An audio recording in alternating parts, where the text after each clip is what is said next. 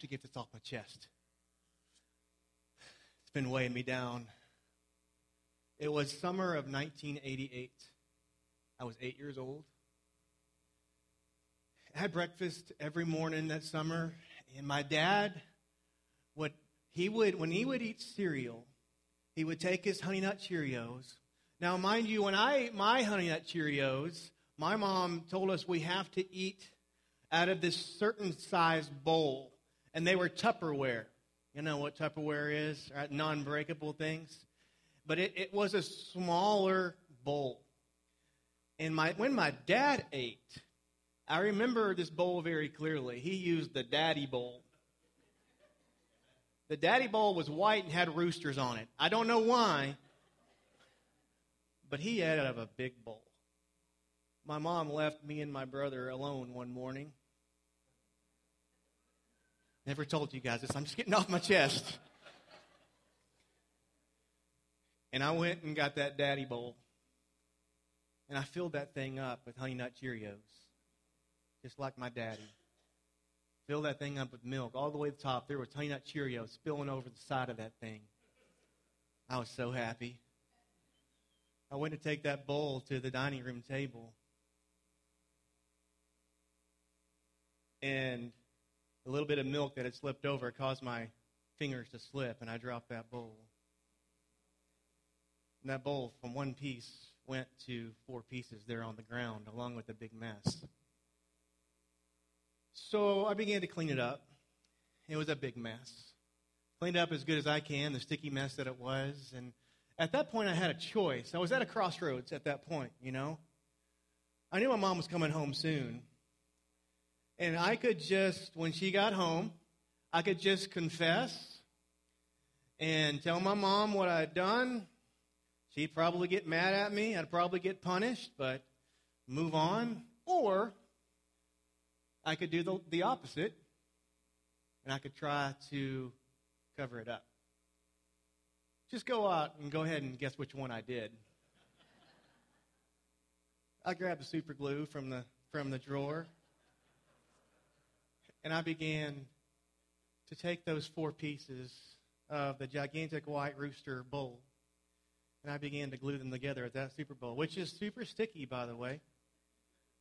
And I did it. I put that thing back together. By the time my mom got home, she knew nothing about it. I was so good at covering up. Well, it wasn't long after that she got home, she began to ask me questions. She was walking on the floor, and it was a little bit sticky. She was like, Why is the floor sticky?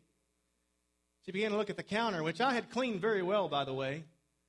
And as she looked at that counter, it was a little more shinier than what it was before she left. Well, you know, super glue gets everywhere. And she might have picked up on the fact that when I was using my hands, I could not separate my fingers.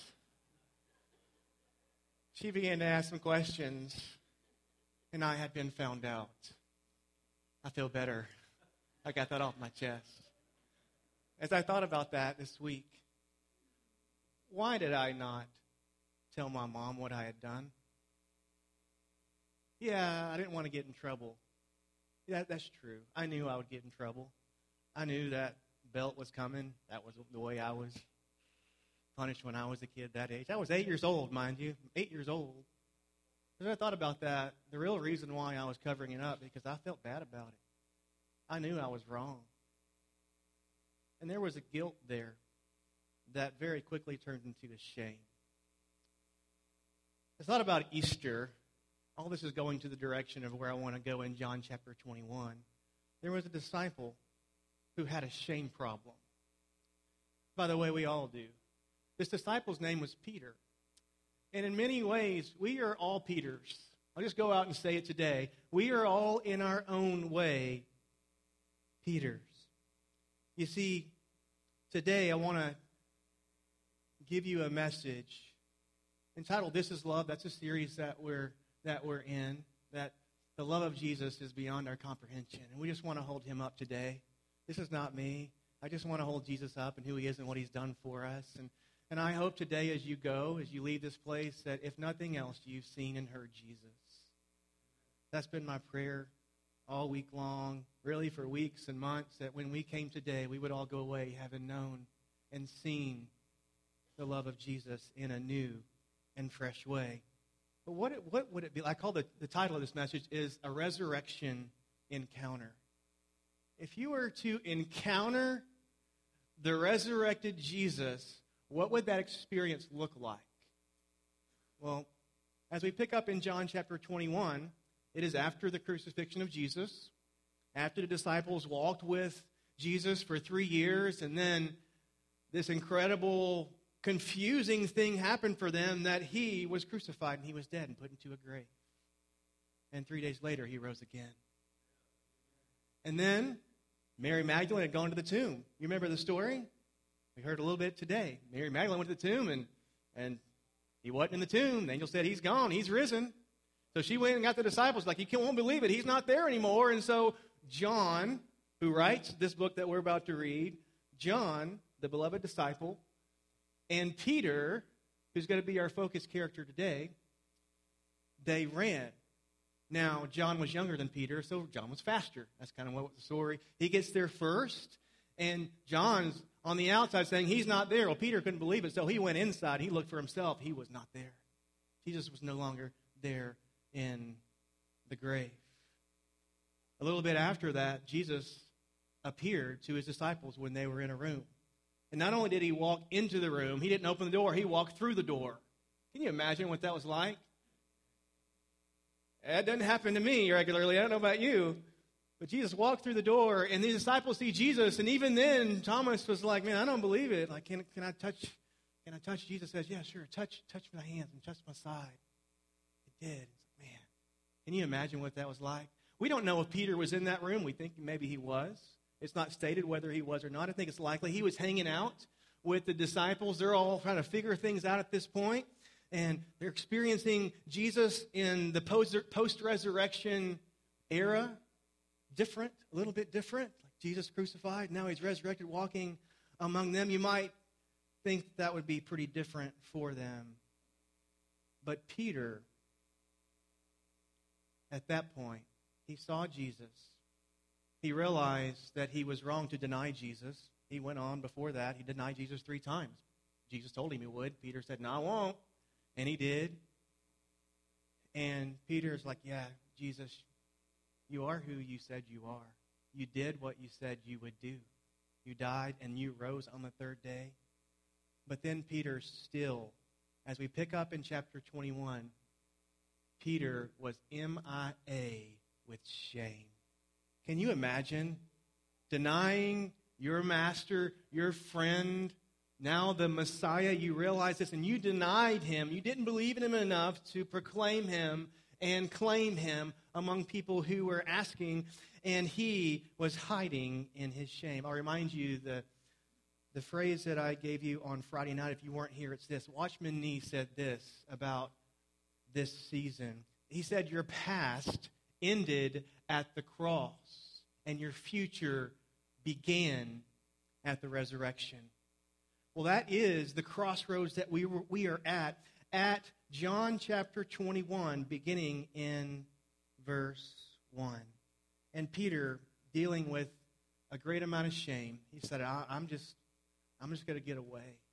I'm going to go away and do what I used to do. He was a fisherman by trade. So he went and got in his boat and he ran in his shame. But here's the truth of today when we ran, when we run, Jesus comes to us. And that's where we find ourselves in John chapter 21, verse 1. After Jesus appeared again to his disciples by afterward Jesus appeared again to his disciples by the sea of Galilee. And it happened this way. John's going to retell the story. Here's Simon Peter, Thomas, also known as Didymus, Nathanael from Cana in Galilee, the sons of Zebedee, and two other disciples were together. I'm going out to fish, Simon Peter told them, and they said, We'll go with you. Now, I want to stop there. First of all, I like Peter for this because I'm a fisherman. He's like, Hey, guys, let's go fishing. Like, why don't you come with me? I, I, respect that. Respect for me. I don't know if you guys are a fisherman, but I love it. I love being on a boat. They're going out, and, and I asked the question why did these other disciples go with Peter. Because I believe this, outside of Jesus, he's always the main character of every story in Scripture. It always points to him. Outside of him, I believe they're secondary characters here. They're supporting characters. And Peter, this really is a story of Peter and how Jesus treats him where he's at. Why did they go with him? I think they were concerned. I think they were worried about their brother, their friend. I think they saw Peter in his downtrodden state dealing with this incredible amount of shame. He said, I'm not doing this anymore. I'm going to go fishing. You guys want to come with me? And so they went with. We'll go with you. So they went out and got into the boat, but that night they caught nothing. That's why they call it fishing, not catching, right? Let's continue to read. Early in the morning, Jesus stood on the shore, but the disciples did not realize that it was Jesus. So enter Jesus into the story. He called out to them. That's important. Circle called, okay? He called out to them, Friends, haven't you any fish? Of course, he knew the answer to that. They said, No. He said, Throw your net on the right side of the boat, and you will find some. And when they did, they were unable to haul the net in because of the large number of fish. And then the disciple whom Jesus loved said to Peter, By the way, that happens five times in the book of John. Most theologians think that that is John, the writer here. Some think it's others. But, but actually, every time that happens, when you see the beloved one, like those are the people that are doing the things that we should be doing. It's kind of a model character in this book. And so look what he does. The disciple whom Jesus loved said to Peter, It is the Lord. In other words, he saw. When he heard Jesus, when he heard the voice of his master, the shepherd, he knew this is Jesus. It is the Lord. As soon as Simon Peter heard him say, It is the Lord, he wrapped his outer garment around him, for he had taken it off, and jumped into the water. The other disciples followed in the boat, towing the net full of, full of fish, for they were not far from shore, about a hundred yards. And when they landed, they saw a fire of burning coals there with fish on it and some bread. And Jesus said to them, Bring some of the fish you have just caught. So Simon Peter climbed back into the boat and dragged the net ashore. It was full of large fish, very particular here, 153 fish. But even with so many, the net was not torn. By the way, a whole different sermon but we like to talk about out of 1 Corinthians chapter 10, verse 13, that, that God will not tempt us more than we can handle. Did you ever know that it's the other way? That God does not give us more than we can handle? Like, like th- there's a miracle that happens there that all of these fish there, the net didn't break. Do you know that if we experienced all the goodness of God, we would just explode? We could not take it. Even as we think about the truth of the resurrection of Jesus Christ and we think about Easter, God is giving us divinely the capacity to even grasp and contain how good and rich that really is. That's a miracle in itself. God is that big, and He is that good. Little aside there. So 153 fish, not even the net was not torn. Verse 12. And Jesus said to them, Come and have breakfast. I love this. None of the disciples dared ask him, Who are you? They knew it was the Lord. And Jesus took the bread and gave it to them and did the same with the fish. Now, this was now the third time Jesus appeared to his disciples after he was raised from the dead. So that bread would have looked like a flat bread. Just get the picture here of what Jesus is doing. He's getting his fish, he's cooking them, he's putting the fish on there. I think that these were these were Jesus fish tacos, and he probably had a secret sauce. I mean, he's Jesus, right? But I love that this is what Jesus does. He meets us where we are. Listen to this. Jesus meets us where we are and gives us what we need. Listen, that is the truth of Easter. If you came today with anything that you need, Jesus right now is coming to you. He's meeting you where you are. We're all in this room. We simulcast, we live stream the, the second service, so it goes all around the world, but we're not doing that now. So it's just us in the room, just secret here. Jesus is here. He's meeting with us and He's offering us exactly what we need. Love that. Two things. There's some notes there in that you were given in your handout. The first thing is this that I want you to realize about this love that Jesus has. The first is this it's a love that calls.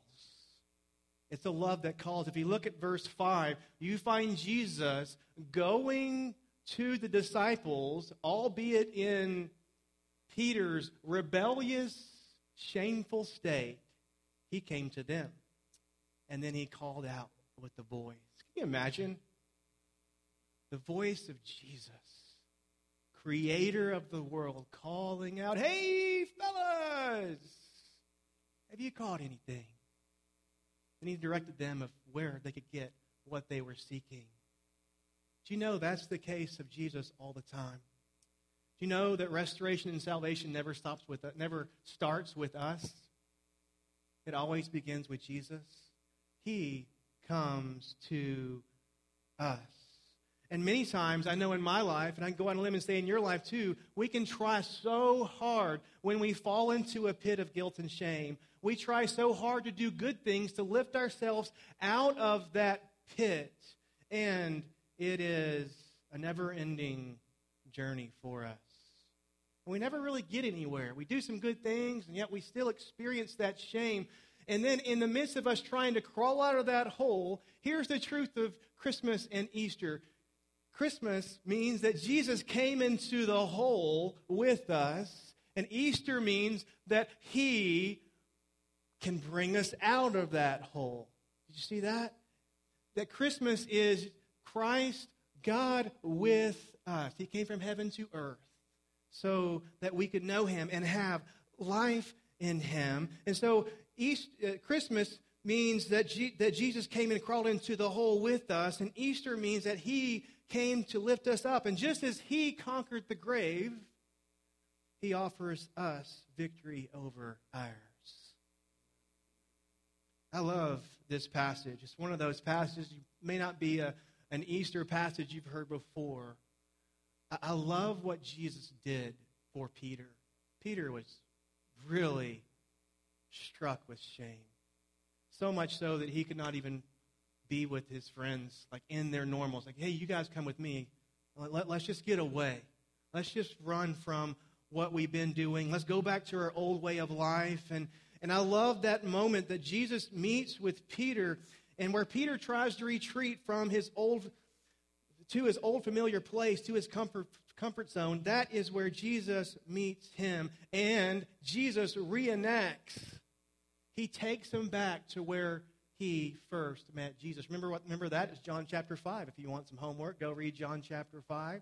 When Jesus was calling his first disciples, what did he do? He went out to the Sea of Galilee and he called a few guys who were fishermen.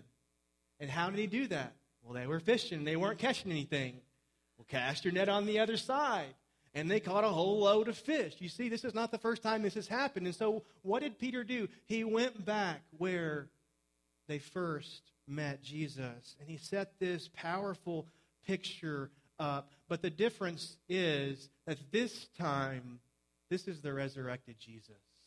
You see, the first time Jesus went to the disciples, he said, Follow me, and I will make you a fisher of men. It was a call, that call of Jesus, the love that calls us, that call of Jesus first for them before the resurrection was, Hey, I'm going to give you something to do. I'm going to give you purpose. Come and follow me, and I will make you a fisher of men. But this time, if you read further in the story, what does Jesus call Peter to do? He asks him a question. He says, This Peter, do you love me? He asked him that three times Peter, do you love me? Peter, I know you, you're dealing with some shame and guilt in your life, but Peter, do you love me? You see, there's an order of the life that God wants us to have.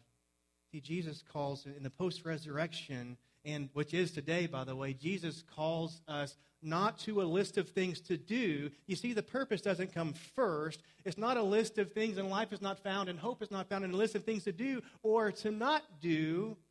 Life and hope is found not in those things. Life is found in the person of Jesus. That's why Jesus said in John 14, 6, I am the way. So it's not some things we have to do, but it's about a person we have to know. And so Jesus says, Hey, Peter, do you love me? I know you messed up. I know you're dealing with significant shame. I know that. But look, I've taken care of that. Do you love me? Do you love me, the person of Jesus? And here's the truth out of that. When we retreat in shame, Jesus comes after us again and again and again. He will never stop chasing us. He will never let go of us. His love that we focus on right now can change everything. Let's watch this together. When we hear about Jesus dying on the cross, we often hear about the physical suffering, the pain, the torture, the excruciating execution. We find ourselves wondering, maybe you've wondered, was all of this really necessary? Couldn't God have taken our sin away in some other way? Couldn't He have saved us without it all being so extreme? Being crucified on a Roman cross was the most humiliating way to die. It was a way for Rome to shame their rebels and criminals, and for a Jew, it was like being cursed by God. You see, Jesus went to the cross in order to go to the lowest place. He was humiliated and shamed so that no one, not even the worst sinner, would be out of the reach of God's love.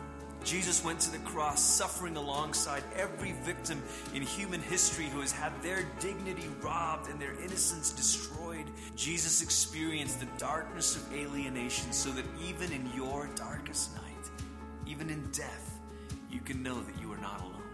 God is with you and God loves you with a love is stronger than death. You see, the cross is not where the story ends. God raised Jesus from the dead. And because of the resurrection, we now know what the cross was all about. It's because of Easter that we understand the meaning of Good Friday. At the cross, Jesus died in our place for our sins. At the cross, Jesus entered into our pain and our shame. At the cross, Jesus came and took the weight of evil itself so that its power could be broken.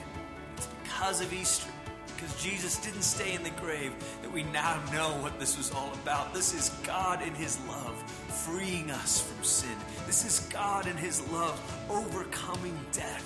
This is God in His love announcing new creation will come. Yeah, it's the resurrection that changed everything. Now we see this is love.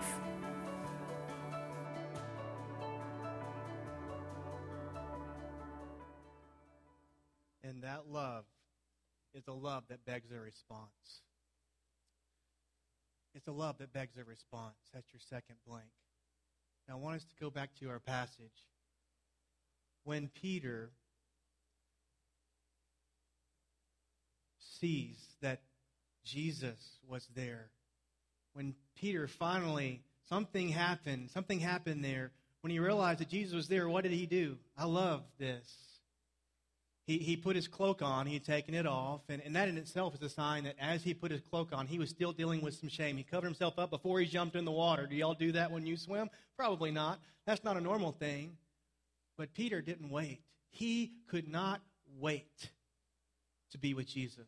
When he saw Jesus for who he is, and he realized what he had done, Jesus, and he realized what Jesus was offering him in that moment and that incredible love that he saw in the eyes of Jesus and he heard in the voice of Jesus, he dove in the water.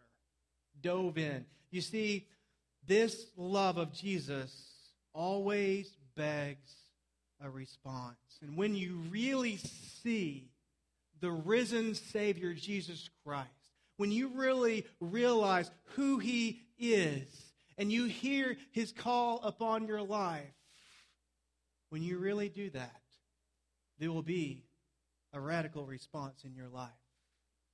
Have you ever done that? Have you ever responded radically toward the call of Jesus in your life? I did. Actually, it was that same year, 1988, in November of 1988. I was just like Peter. I was dealing with so much shame. I was a wretched little eight year old. I, I, really was.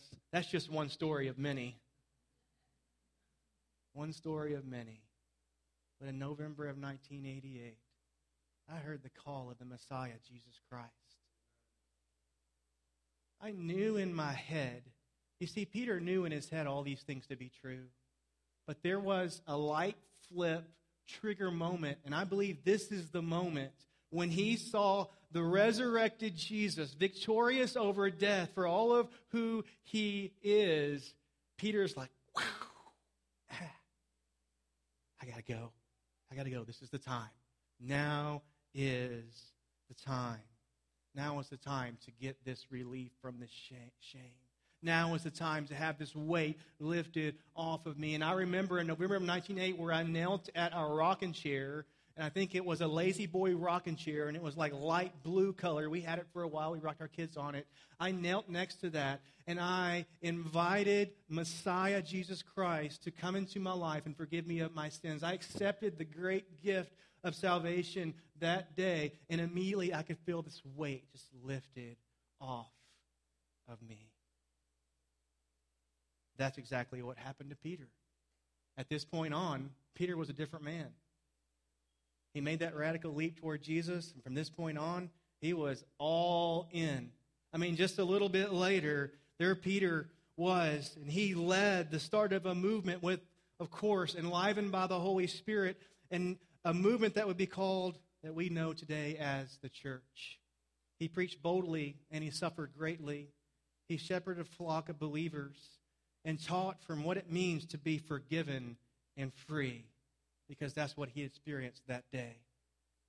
He experienced forgiveness, he experienced the deep love of Jesus, and that anchored him through even the most difficult times. And it all began that day that Jesus found him on the shores and restored him. Yeah, we're all Peters in our own way. That day, his life changed. And you know what? That is the truth for today. Here is the Easter truth as we get ready to close. The band's going to come up and lead us in a closing song. The song really is a song for response, but here's the Easter truth. What Jesus did for Peter, he wants to do for us today. Did you get that? What Peter did, what Jesus did for Peter that day, he wants to do for you right now. And that includes me too. I think all of us come today with some burden, some weight, some guilt, and some shame. Do you know what? Jesus wants to give you freedom, release, complete release from those things today. That's for all of us. That's good news that there is no such thing that there's too much. There's no such thing as a lost cause. There's no such thing as I've gone too far. However far that is, Jesus is with you today. And he's calling you. That, that loving call of Jesus, but that call always begs a response. What will you do with that call today? Will you continue where Peter was in his rebellion, or will you do the response of Peter and will you turn to Jesus and accept the life that he has for you? Romans 5 8 says, God shows his love for us. He demonstrates his love for us that while we were sinners, Jesus knew all of our sin. While we were sinners, Christ died for us. While we were enemies of God, while we were stuck in our sin, while we were caught in the trap, Jesus came for us and died for us. Before we even knew how to call his name, before we were even a twinkle in our parents' eyes, Jesus came out of love that we might experience freedom. So I take you back to that statement. Our past ends at the cross in Jesus Christ, and our future begins in your resurrection. In the resurrection of Jesus Christ, when we embrace that, this is love. I don't look at me. I want you to just kind of look at look at that. That's love. There is no greater love than what Jesus did on that cross. And there is no greater freedom than what you can find in Jesus and faith in Him. So there's two invites today. Today you come and, and you, you have that point just like I did in November of 1988. You can remember that time where you made that leap toward Jesus, that leap of faith, and put your trust in Jesus. Maybe today the invitation is for you to accept the restoration of Jesus anew. That you would find a new place, a new standing for the one who makes all things new. And today, if you're seeking and you came today, it's like, ah, I've really never done that. I've heard about Jesus, I know some about him, but I'd like to know more about this freedom that I can find in Jesus. I have that weight, I have that guilt. I want to know about know more about this eternal life that we can find in Jesus, this hope that we can find in Him. If that's you today, I'd love to talk to you. We're going to have a, a song, and I'm going to stand up here. You're welcome to talk to me now. Is another way that you can respond today. Is you can take that connection card, and I'd love for you just to indicate on the back. There's a place there. I'd like more information on finding hope in Jesus. That's what it's all about. It's in Jesus alone. If you'd like to talk to me or another pastor, just indicate that. I will call you today. I got a lot going on today, but there's nothing more important than that. It's all about Jesus and life in Him. Today, would you respond just as Peter's did to the love of Jesus? Let's pray. Jesus, I thank you for your word. Thank you for who you are. You are good. You are loving. You are gracious and righteous. And today, God, I pray with all of the saints in the room, I pray today that today would be salvation for some that don't have it in you. God, that, that today you would bring restoration. Today that you would bring new life, new hope right here in this room. We pray in the name of Jesus.